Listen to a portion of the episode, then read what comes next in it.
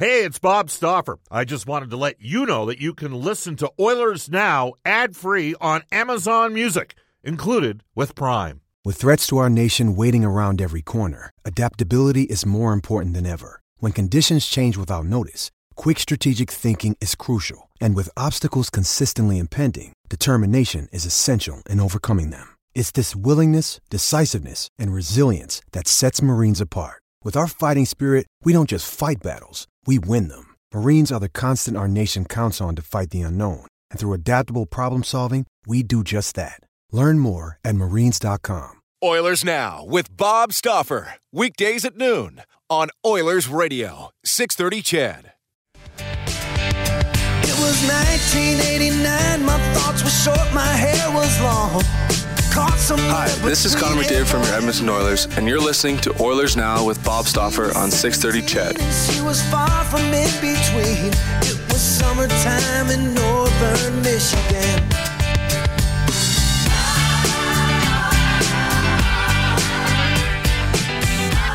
Friday, and in the summer and Friday, we take the show down a little bit different path. And today's last week, we talked about horror movies, and this Friday, uh, we were talking about your favorite uh, summertime songs. Keep them coming. Keep texting us on the Ashley Fine Floors text line. Tell you that guests on the show receive gift certificates to Ruth's Chris Steakhouse. Whether you're celebrating a special moment or simply savoring a night in the town, every meal is an occasion at Ruth's Chris Steakhouse. It's the greatest steak you've ever had. Bob Stauffer, Derek Scott, Brendan Escott with you, and we head off to the River Cree Resort Casino hotline and hook up with Mark Spector from Sportsnet for the Horses and Horse Racing Alberta, presenting live thoroughbred racing Friday and Saturday at Century Mile Racetrack and Casino. Parking and admission are free. For more information, head to thehorses.com. Hello, Spec. How you doing? No, pretty fair, Bobby. How you how you doing? I'm doing all right. Doing all right. Uh, tell me this: Do you have a specific? When you think of summer, what's one of the songs that comes out right away? Well, let's see. I think of summer. I think of you know a band like the Beach Boys had a hundred summer songs. I think of uh, didn't Bon Jovi do "Summertime"? I think of "Dancing Days" was a Zepp tune. That was about summer. Uh, you know who else did a couple that, that were good for summer, Bobby? Remember the band called the B 52s? Yeah, yeah, yeah. They do uh, Rock Lobster. And, you know, one of my favorite guitar riffs in a rock tune from when I was a kid was from uh, 52 Girls. And I think that was about girls lying around the beach in the summer. So There somewhere in there is my favorite summertime tune, Bobby. All right. Uh, it's funny because uh, on yesterday's show, Jack Michaels was on, and he, uh, I got four separate texts from different guys listening to the show. Not talking about people texting the Ashley Fine Floors text line, like sending me direct texts. Uh, Jack doesn't like Billy Joel, which was somewhat understandable. I kind of get that a little bit. He, Billy Joel isn't for any, everybody, but he he took Rush over the Tragically Hip, which I, I, I you know I like Geddy Lee too, but come on, like Tragically the Hip, man, like. Rush was the hip before the hip were the hip, right? When the hip came along, they were like the Rush begat hip. You know think so? I think so. I don't. Would there have been a hip without Rush? And and Jack also said he didn't like. Jack said he didn't like the police. Like, who doesn't like the police? Oh, I like the police. Yeah, like I'm with you. guitar. Like everybody kind of likes the police.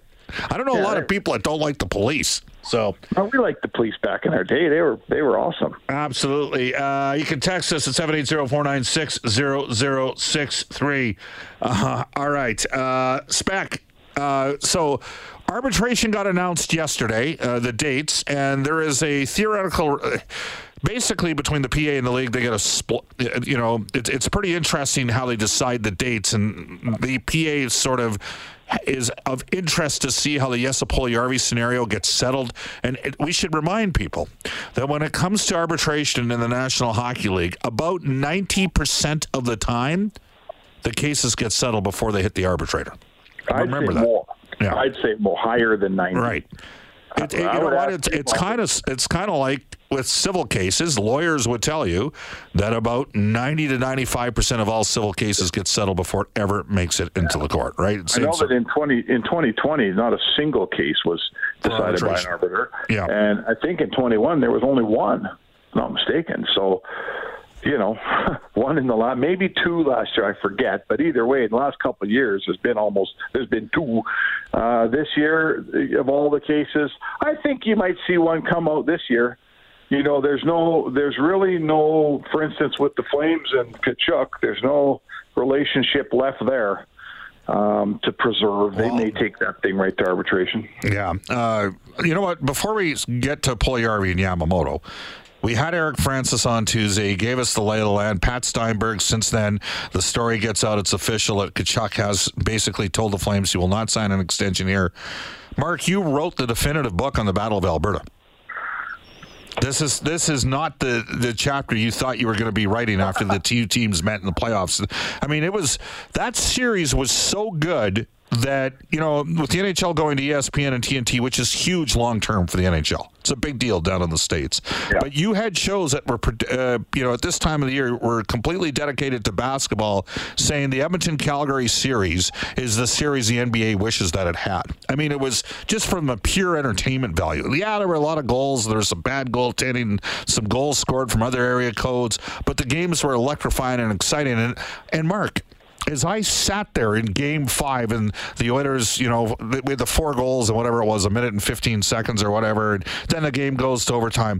The last thing I thought was when Connor McDavid scored, we might not see Johnny Gaudreau and Matthew Tkachuk as Calgary Flames next year. I just, it just seems complete. It's staggering when you think about it. Well, and the thing about that Battle of Alberta that we loved, other than the fact it was the first one in what was it, Bob? Was it 31 years? Um, yeah, 2000 or 1991. What we loved about it was, I mean, other fans loved it because their team won. Uh, to be honest, it was a five-game series. Most times, five-game series don't go down in history as great series, but there was so much juice in that series. We'd waited so long for Edmonton and Calgary to play. The fans were so jacked. So many weird things happened inside of five games. I mean, it was nine to six, and it was a goal from the other area code, and there was these stretches of five goals in four minutes, and all this stuff. So, win, lose, or draw, what we really loved about that series was the promise that there was more to come, that we're finally re entering 30 years later an era where Calgary has to go through Edmonton to get anywhere, and Edmonton has to go through Calgary to get anywhere. And and and that's to me like I love what we watched last year, but I also love the thought that okay, this is the first of hopefully many chapters that are going to play out, and all of a sudden Gaudreau's gone, and all of a sudden Tkachuk's on his way out, and and you know I still think Calgary's going to compete, and I don't think that. Anaheim is. I don't think San Jose is very good. I think there's every chance that was that Calgary's going to make the playoffs, but it's not you know, I want a strong Calgary team and I want a strong Edmonton team. We loved the old days, Bob, when they were the best two teams in the West, and it was trending that way again. And all of a sudden, that fell off the face of the earth in Calgary in the last 10 days. We will tell you there's a little bit of breaking news. It does not involve the Edmonton Oilers uh, around the National Hockey League. It involves the Columbus Blue Jackets. They've agreed to terms on a multi year contract with Patrik Laine. Uh, Laine's 7.5 million qualifying offer was set to expire today at uh, 5 Eastern. And uh, the Blue Jackets have just made it official now as uh, they're one of the teams that sends you everything. Uh, Laine gets a four-year contract extension uh, worth 8.7 million AAV through the 25-26 season. So for the next four years, four years, 8.7 million dollars for Patrik Laine.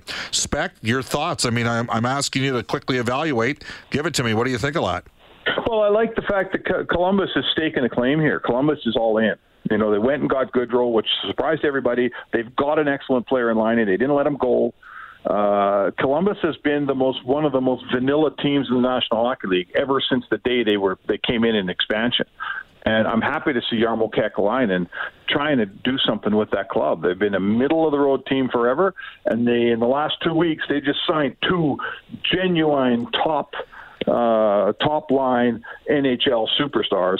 Uh, that can only bode well for a team that needs to show itself. It's won one playoff series in its history, Bob. That's not good enough. You know, Columbus is in a situation here. Let's not forget with the line uh, spec. He scored 80 goals in his first two years in the National Hockey League, 36 and 44 goals for the Jets.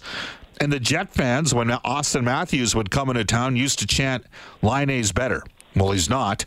Um, you know, and he ends up getting moved for Dubois, and now it sounds like Dubois is trying to get himself to Montreal. So uh, there you go, a four-year extension for Patrik Laine. He stays with the Columbus Blue Jackets organization. That is an eight point seven million dollar AAV, and that is our NHL Today uh, update for our friends at Elite Promotional Marketing, your local branded merchandising specialist. Head to elitepromomarketing.com. And another couple notes.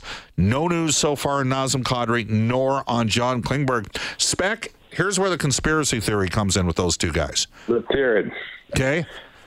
Who do we never hear anything out of uh, that's uh, in the. Uh, there's three teams in this city. We never hear anything out of one organization. Long. Island. Long Island. Right, the Islanders. Sure.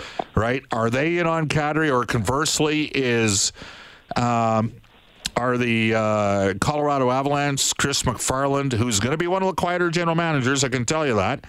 Uh, is he quietly working behind the scenes to divest himself of a guy like Samuel Girard? You got to admit, we're nine days into free agency here, and Kadri and Klingberg are considered two of the top 10 guys out there, and they still don't have deals yet, Spec. Yeah, it's strange. Uh, it's odd, uh, and you know, it's it's what I what you usually don't see is players um, banking on a some kind of a promise from a team saying, "Give me a few more days. I'm trying to move some guys. Give me a few more days." Generally speaking, a top player and agent, I'm not going to say panics, but they've got enough options, Bob, that they don't have to wait for a Lou Lamoriello or for Colorado to trade a couple guys. I saw a report out of Colorado uh, two days ago saying that uh, they, the feeling wasn't that Girard was going to get moved. So, you know, I'm not sure what to say. I, I'll tell you this. Girard, uh, Colorado could divest themselves of Girard. They've got an excellent defense. They, he's just more of what they have. If they could move Girard and sign Kadri, that would be by far the smartest move. Uh, I'm going to ask you this too: like, at what point here does does Brad Treliving start to use that cap space? Hundred percent. not using right. When's he going to? Uh, I get it. He didn't panic the very next day and go out and spend all his money. That's wise. But uh, I still love Kadri in Calgary. Yeah, well, and I'll tell you right now, if they're going to lose Tkachuk, but if they'd had Kadri, if Tkachuk hadn't, uh, if he had elected to stay and they'd replaced Gaudreau with uh, Kadri, I think they would have been more difficult to beat for the Oilers. Yes, uh, absolutely. I, I believe that. For like sure, for sure. Kadri's a better player than Gaudreau. If you if you gave me both guys at the same price and you said you could have either one, I'd take Kadri on my team ahead of Gaudreau every day. I mean, look at the strength. I mean, even if they do it, like let's just say they go out and sign Kadri, Kadri, Lindholm, and Backlund down the middle. Very strong. Like and, and, guys that play well against the Edmonton Oilers. Twelve forty five in Edmonton. All right, Mark. Let's circle back to the Edmonton Oilers. Puljujarvi uh, has the first ARB hearing, and then Kailer Yamamoto. Again, 90% of the time, these things get settled. Um, is there any way possible that the Edmonton Oilers could get both guys signed and have them both here to start the year, in your opinion? Oh yeah, I don't think Yamamoto will go to arbitration. I think they'll sign. This is a player that wants to play here and a team that wants the player. That that uh, recipe almost you know high 90% ends up in in a uh, contract being struck before the player goes to arbitration. The difference with Puljujarvi is that you know it's my reporting and my understanding is Puljujarvi would rather be somewhere else and the Edmonton Oilers are very wary of a Puljujarvi making too much money.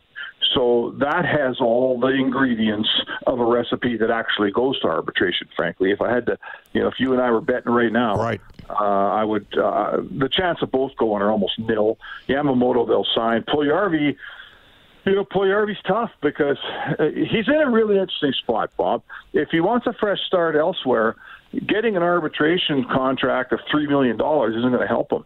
Ken Holland can't move this player today making 1.4 with arbitration pending. He can't move him. He's been trying and trying and trying and trying. He can't move him for any kind of a reason. Because people return. don't know what the arbitration is going to come in. That's part of the reason why they're challenged to move. Okay, but if if I trade, you know, if I'm Columbus, let's say, because we've been talking about the Blue Jackets, if I'm Columbus and I trade for Puljujarvi and he's making 1.4 with a pending arbitration, uh, should you should then have a player who wants to play for you and a player that you want, and you should be able to come to a deal. You should be able to get you would be able to get Bob permission from Ken Holland to negotiate a contract with Jesse Puljujarvi and then make the trade. So that that arbitration shouldn't scare off suitors. They should be able to make a deal with Puljujarvi and, and agent Marcus Lehto. Uh, but I don't see Puljujarvi getting traded, and that tells me there's not a lot of interest out there. Yeah, uh, it's going to be interesting. So here's the thing. Here's the next part of this between Puljujarvi and Yamamoto. I mean, we all know, like, basically right now, the Edmonton Oilers, by my count, uh, excluding the LTIR, are at 76.25 million. Um, which would give them 6.25 million left. And you could look at Yamamoto. That's for Yamamoto, Puljujarvi, McLeod. And that's carrying one extra forward and no extra defenseman. So they'd be tight against it. They can move some guys around, etc. Uh, but and it's and people say, well, why not just trade Foegele?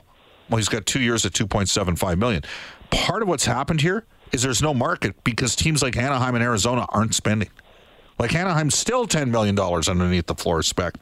So if you're Edmonton, can you risk going out? Like we've got people that listen to the show that have made suggestions on players. Like you know, some people said, "Well, why don't the Oilers look at, uh, as an example, Phil Kessel? Would Phil Kessel come in on a one-year deal at a million bucks and do the Corey Perry? Well, that might make sense. I don't, you know, I think there'd be concerns about his defensive ability. Um, where he, I think he'd have to play second line right wing, and that might bump a guy like Yamamoto down. Another person mentioned Sonny Milano would make sense, or Dan Heinen might make sense, or what about Evan Rodrigues? I think Rodrigues has got to have a deal somewhere. I just I'm stunned that it this has gone on as long as it has. You know, Milano. Mm, okay, I could be a little interested in him. Like he's got some skill. I kind of like that. Um, lots of skill. Small guy with skill. Yeah. Yeah, but you know, so where I'm going with this here, Mark, is if you're the Oilers, can you risk dipping your toe back into free agency before you have a resolution with Puljujarvi and Yamamoto? No, I I mean I think let's let's start at the start. McLeod's not going to take much money. He's got no uh, negotiating rights. He's going to be a 1.1 million dollar player. He's not going to cost you much. But the other two guys, you need cost certainty. You can't paint yourself into a corner. And I'll tell you right now, sure, the orders the orders are, are more than open to trading Foegele. We've all known that for some time. But uh, why are the Oilers trading him? Because he makes more money than than he produces. He's not always being overpaid at his production rate. Well, that guy's hard to trade. You know, you know what you got to do, Bob. You're going to end up trading him with a team like St. Louis that has a uh, an excess of defensemen that make a few of them too much money. You know, they got Marco Scandella there. They haven't been happy with, right? I don't forget what he makes. He's making like three million bucks at least. Uh, sure, you could trade Foegele for him. Now, instead of having an overpaid left winger, get overpaid defenseman. you know, so it's hard to move Foegele, and as everybody in the league knows here, it is hard to move money. You trade a value contract in a heartbeat. Trying to trade a guy like Foegele that you're unhappy with because you paid him too much. Uh, you know, they couldn't move Kassian without tying two draft picks to him. Uh, it is very difficult to move money right now, and, and we're seeing it everywhere. All right, Mark. Well, it's going to be interesting. Uh, thank you for once again joining us here on Oilers Now. Pleasure, Bobby. Have a great uh, weekend, my friend. All right, there you go. That's Mark Spector. It is 1251 in Edmonton. We'll get to some of your texts, some of your texts on your favorite. This episode is brought to you by Hyperice, the leader in advanced warm up and recovery technology. They have tons of innovative products, like Venom heated wearables to help soothe sore back muscles, Normatec compression boots to speed up recovery and increase circulation, and Hypervolt massage guns to improve mobility. Loved by athletes like Naomi Osaka and Erling Haaland. Try them yourself. Get 10% off your order with the code MOVE at hyperice.com. Hey, it's Kaley Cuoco for Priceline. Ready to go to your happy place for a happy price? Well, why didn't you say so? Just download the Priceline app right now and save up to 60% on hotels. So, whether it's Cousin Kevin's Kazoo concert in Kansas City, go Kevin, or Becky's Bachelorette Bash in Bermuda, you never have to miss a trip ever again. So, download the Priceline app today. Your savings are waiting. Go to your happy place for a happy price. Go to your happy price, Priceline summer songs uh, when we continue, and also a bunch of texts on Jesse Puljujarvi and the situation with arbitration as well.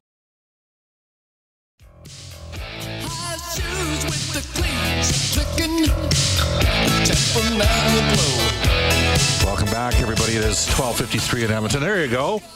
That's one of my favorite summer songs from the Cars.